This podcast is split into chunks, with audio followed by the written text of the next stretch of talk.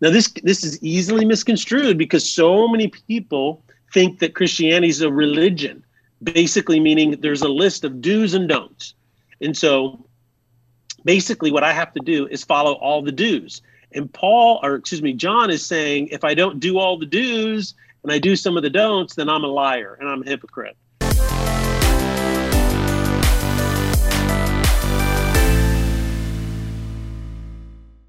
Ladies and gentlemen, welcome to the Salty Pastor Podcast, a podcast dedicated to helping you learn to think for yourself. We want to grow your critical thinking skills. We want you to grow your faith because with those two things, you're going to be able to live your best life. We can't do it for you, but we can be the guides along the way. My name is Jesse Mayer. I will be your host, but the Salty Pastor Podcast is not complete without the Salty Pastor himself calling in live from Boston, Dr. Douglas Peak here I am in Beantown having a good time.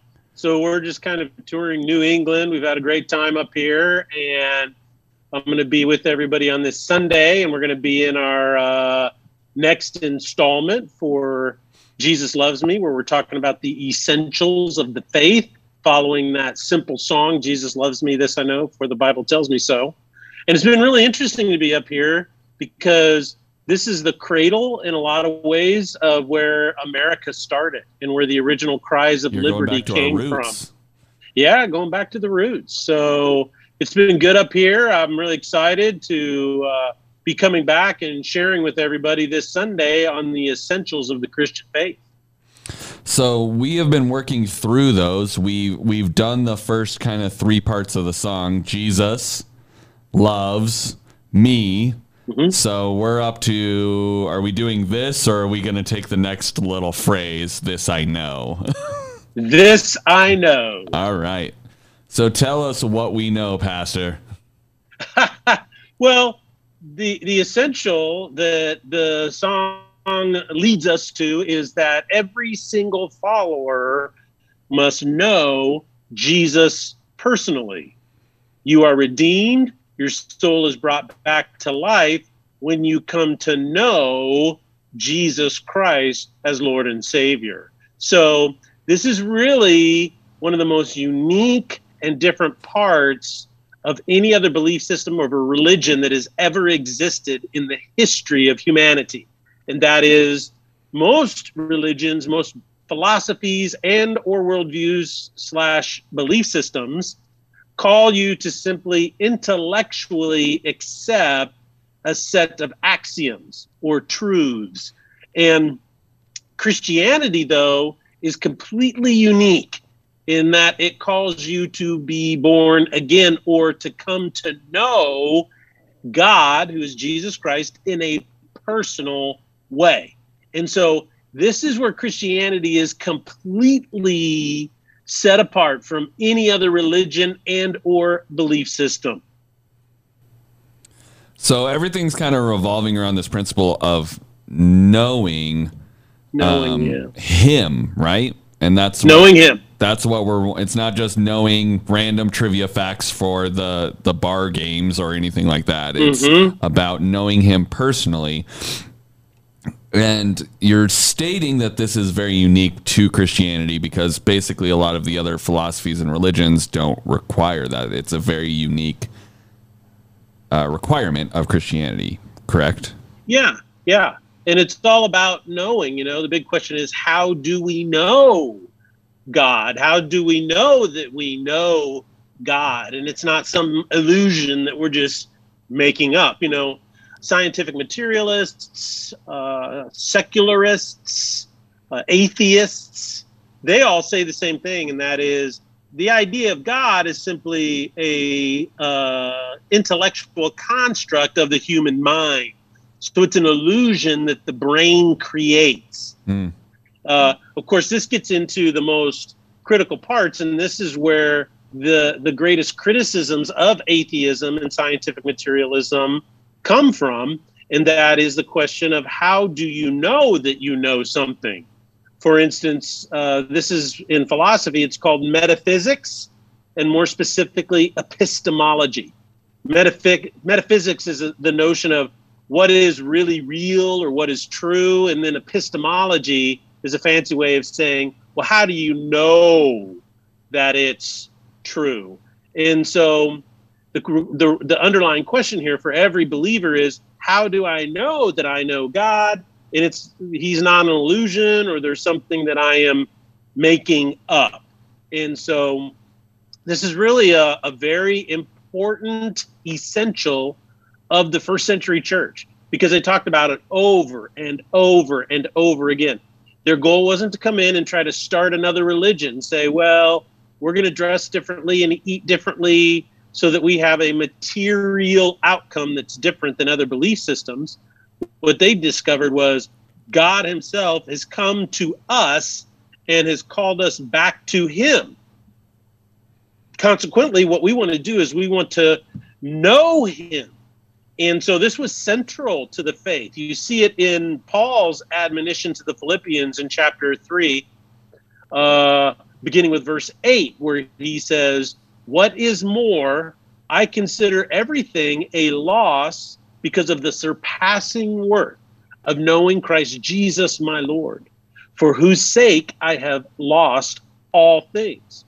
I consider them garbage that I may gain Christ and be found in him, not having a righteousness of my own that comes from the law, but that which is through faith in Christ, the righteousness that comes from God on the basis of faith.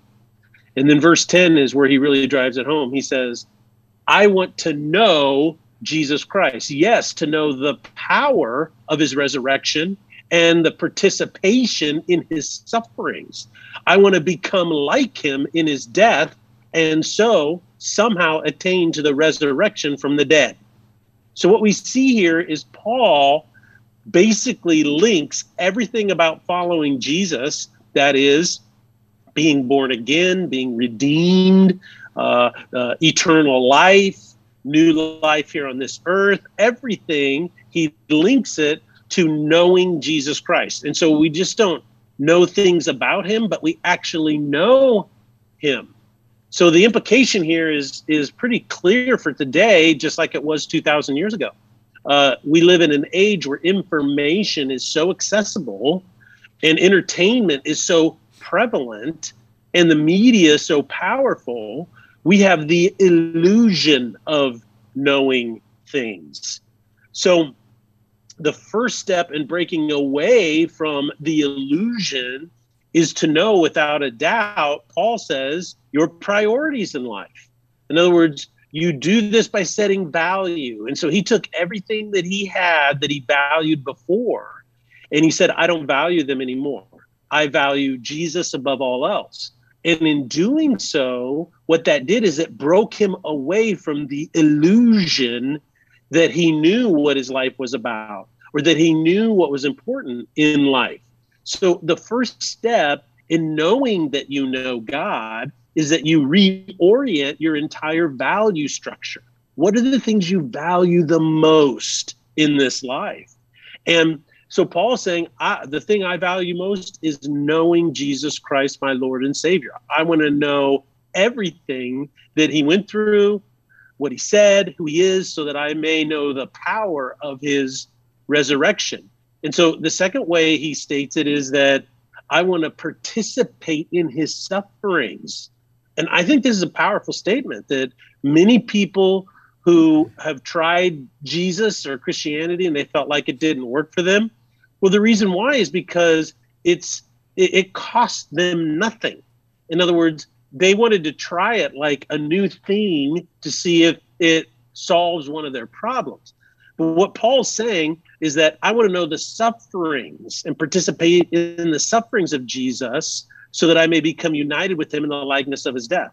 And so what he's saying is, in order to shatter this illusion of what the world tells us, we have to value this to the point where it costs us something. But in order to receive it, I it has to cost me something. And, uh, and the thing that it costs me most than anything else is what are my priorities in life? What is it that I really, truly, honestly value? And that's what Paul's talking about in this passage. He's saying, knowing Jesus is the most important thing. And that's why we see this essential so critical to the faith. So I think the one of the things we see so much is knowing about versus knowing, right? Like Yeah. uh, we we use the phrase a lot of you need to know Jesus, but I think a lot of people interpret that as I know about Jesus, but we're really asking you to know Jesus. It's similar to the the um, the example we used a few weeks ago where we were talking about you know me running up to say hi to Dwayne Johnson the rock and Yeah. you know I know everything about you I follow your Instagram account your Facebook I know all these things but I don't know him. Like we do not have a relationship, and I think that's the one of the key points. Is like there's it's knowing about having information, like you talked about in in today's day and age. You can get information about basically anybody. They don't even have to be a celebrity anymore. You can you know look up information about me, about eh, you know your neighbor on the internet and find out information that they would not tell you normally, right? Yeah. And so you yeah. know about them, but you don't necessarily know them. You do not have a connection with them. You do not actually have a relationship with them. And that's what Paul's talking about. That's what you're talking about is that you need to have a relationship so that you know him and he knows you. It's not a one sided thing, it's not just information gathering. Correct. And I think that's one of the things that uh, we miss. And we miss it unintentionally, but we miss it and it's critical. We miss it in the modern church today because the modern church today is very focused on celebrity culture.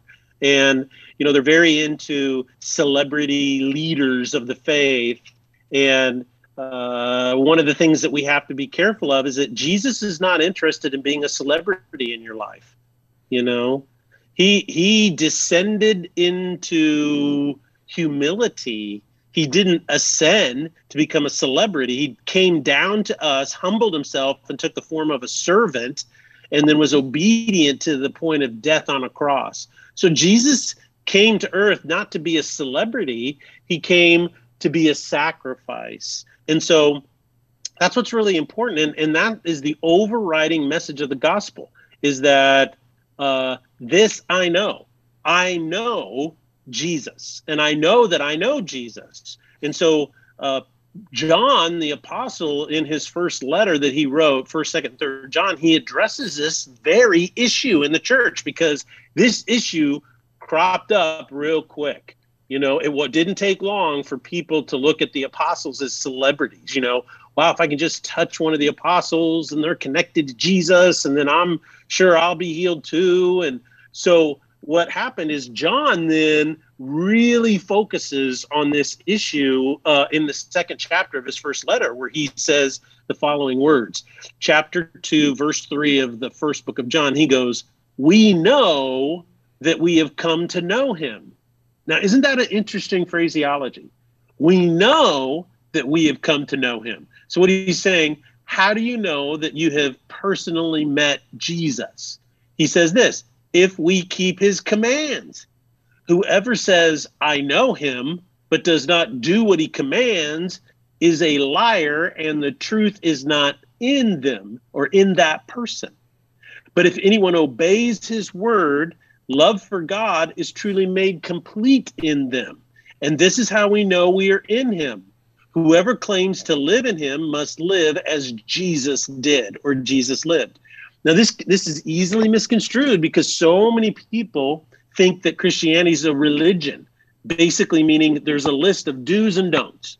And so basically what I have to do is follow all the do's. And Paul or excuse me, John is saying if I don't do all the do's and I do some of the don'ts, then I'm a liar and I'm a hypocrite. Mm. He says, well, that's not what John is saying. And your your paradigm through which you read this is critically important. Okay, uh, let let's kind of rephrase it a little bit in this way. Let's say you fall in love and you marry the person of your dreams. All right, and so what John is saying, if you say that I am in love and I am married to the woman of my dreams, then you are going to live in a way that is consistent with values that proposition. So, what if we read this a little bit differently to try to understand what John is trying to communicate? For instance, if I had found the woman of my dreams, and then I married her, and I said, "This is my soulmate. I love her."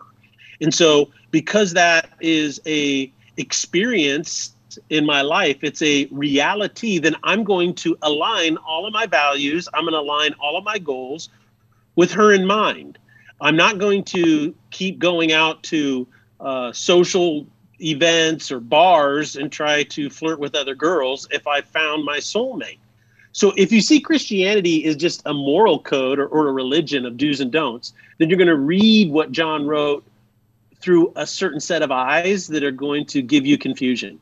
Right. But if you know, if you know Jesus and you know that the point is to know him relationally, then what you're going to do is you're going to follow his commands. And so, well, what are his commands? Are his commands, oh, you got to eat this and not listen to this, and you got to do that, you got to this?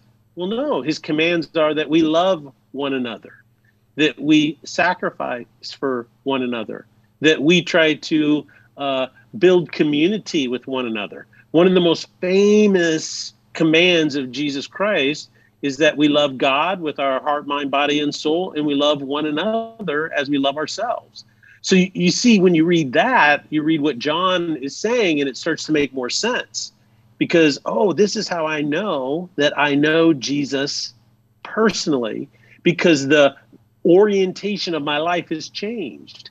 It's not about following rules, it's about personifying true, authentic love, first for Jesus and then for my other believers, and then for the world. Well, I, I think this really is such an important essential because knowing Jesus is such a different, like you said, it's so different from so many other faiths or religions, and and in that it's asking you to really know and have a relationship. Most other um, belief systems are all talking about, you know, sacrifice this, do that, wear these. Yeah. Don't compliance. Yeah, it's it, and it's it's a bunch of rules, but they're never inviting you to go. Hey, I want to have a one-on-one conversation with you, right? It's always mm-hmm. I'm going to sit up here. You do the things I told you to, and I won't do X to you when you die. Basically, Correct. is Correct. kind of the idea, right? Mm-hmm. And so it's mm-hmm. like this call that Jesus and God offer of I want to have a relationship with you is truly unique to Christianity absolutely unique. And and you know jesus personified it in john chapter 10 verse 14 where he said this. He what happened let me set this up just a little bit is the pharisees came to him and said you know they were trying to get him for blasphemy and just say well tell us you're the messiah. And if he were to say yes then they could run to the roman authorities and say ah you have a rebellion on your hands another messiah. And if you're familiar with history in the period between the last book of the Old Testament, which is Malachi, and when Jesus was born and the Gospel of Matthew starts, uh, well, Matthew, Mark, Luke, and John, was a period of 400 years. So think about that. It was a long time. I mean, America is only 200 and what, you know, 50 years old, right. 245 years old, something like that. So during that period of time, there was uh, by, a guy by the name of uh, Judas, and he was a Maccabean, so they called him Judas uh, and the Maccabees, and they were the most uh, probably successful rebellion against Rome and rule. And he called himself the Messiah. So anytime there were a bunch of zealots that wanted to rebel against Rome, they called themselves the Messiah. So the Pharisees are trying to catch Jesus in a trap and say, Tell us you're the Messiah. And he says, Well, even if I told you, you wouldn't believe me. He goes, Because you don't know me. Mm. And he goes, Look, I am the good shepherd. I know my sheep, and my sheep know me. That's really important. He goes, I know my sheep, and my sheep know me. Just as the Father knows me, and I know the Father, I lay down my life for the sheep. So then he goes on to talk about they know my voice. So the, the end goal of what it means to be born again and to become a follower of Jesus is to know the voice of God. That's what it is. It's it's to really understand the voice of God in your life. Now, people misconstrue this all the time. uh, because we have a celebrity culture that has seeped into Christianity. A lot of people are like, well, you know, I can't be a an authentic Christian because God's never spoke to me in his voice. And I've had people come and ask me about this. You know, they're very despondent and so forth. And I would say, Well, you mean you've never heard an audible voice from God? And they said, No, I've never heard an audible voice from God. And I said, Well, neither have I. You have to learn to discern the voice of God. And sometimes God speaks to you in a unique and special way very clearly. Other times he speaks to you through the word, he speaks to you through other people who you're close to and uh, have your best interest in mind.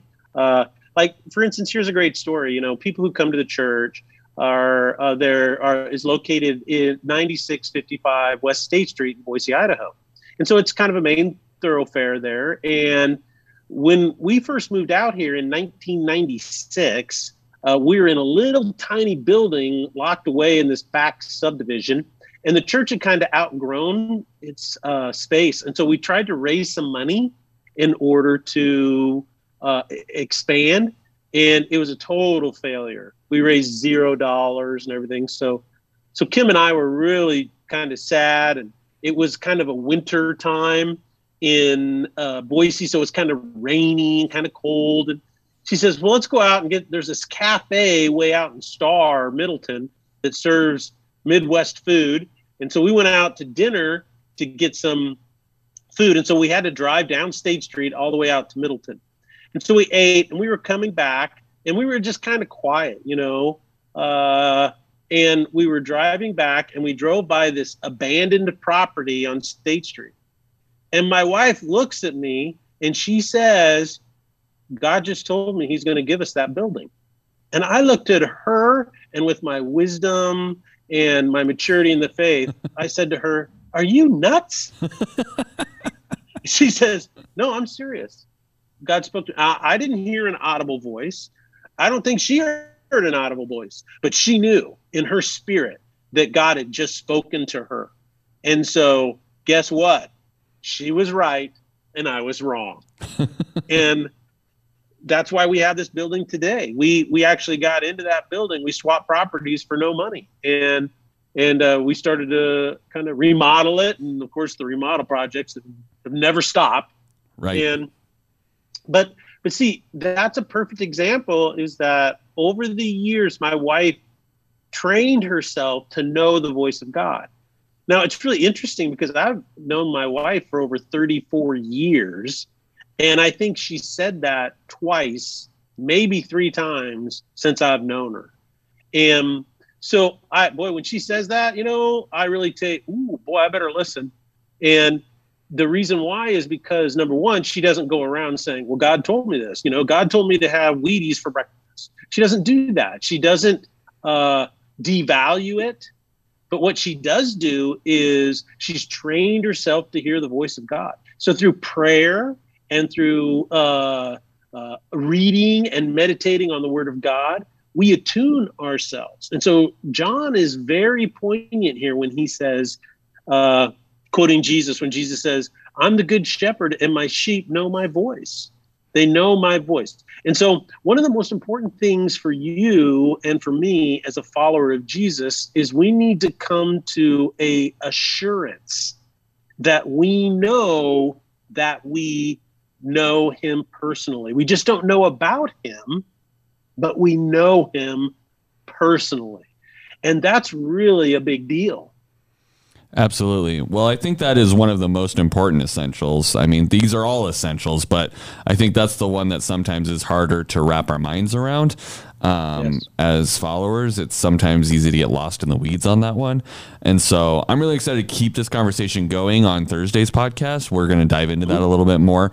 Um, I'm excited for you to be back into preaching on Sunday, get you back up on that stage and hear what you have to say. Mm-hmm. But we just really appreciate you guys joining us um, to to listen and and learn more from um, Pastor Peak. And as we kind of wrap up, I just want to encourage you guys to have conversations. You know, as you're li- thinking about these things, think about, you know, am I attuning to God? Do I know Him? Or am I just having a, you know, do I just know about him? You need to start asking your questions about that mm. to yourself. Um, and then you can start moving out and start talking to your family and see if they really know him or if they just know about him. So I would encourage you to start evaluating that. This is a very interactive. You always have homework uh, when you listen to the Salty Pastor podcast. yes, you um, have homework. It's either you know conversations or internal dialogue or meditation, but um, you know we we we don't want you just passively engaging with us. We want you to be out there and doing stuff. So um, yeah, and I think you know before before we sign off, I just want to say is that the purpose of the salty pastor, why we say, you know, we're not here to tell you what to believe or what to think, is because of this essential. I mean, this is it. This is why we do it this way, and that is is that we want you to have the assurance, the absolute unequivocal conviction that you know God, that you know His voice, right? That doesn't mean you're not going to make mistakes. It doesn't mean you become a perfect person. It doesn't mean that sometimes you listen to that part of you that can be stupid. But what it does mean is that you know, even in your imperfections, that you've been redeemed by God. That's called assurance of salvation. And that's what we want you to have. I want you to know that no matter what happens, whatever challenge you face, that you will never go through it alone because you know the voice of Jesus. You know that he is your good shepherd and that he is with you. And this is critically important for you to know Jesus personally. And here's why because this world fills our heads with all kinds of things. I tell myself stuff all the time that's just plain stupid. And if I listen to that, if I receive those those messages in my head, then what happens is I'm not listening to the voice of God. I'm listening to the voice of the world. Mm-hmm. And that right there alone is a thing that will undermine me more than anything else and destroy me as a human being. You see, this is why I always say that people who know Jesus and walk with him are the most confident and courageous people out there. That doesn't mean that they don't have negative thoughts, they don't have anxiety or depression now and then, or they lack self confidence.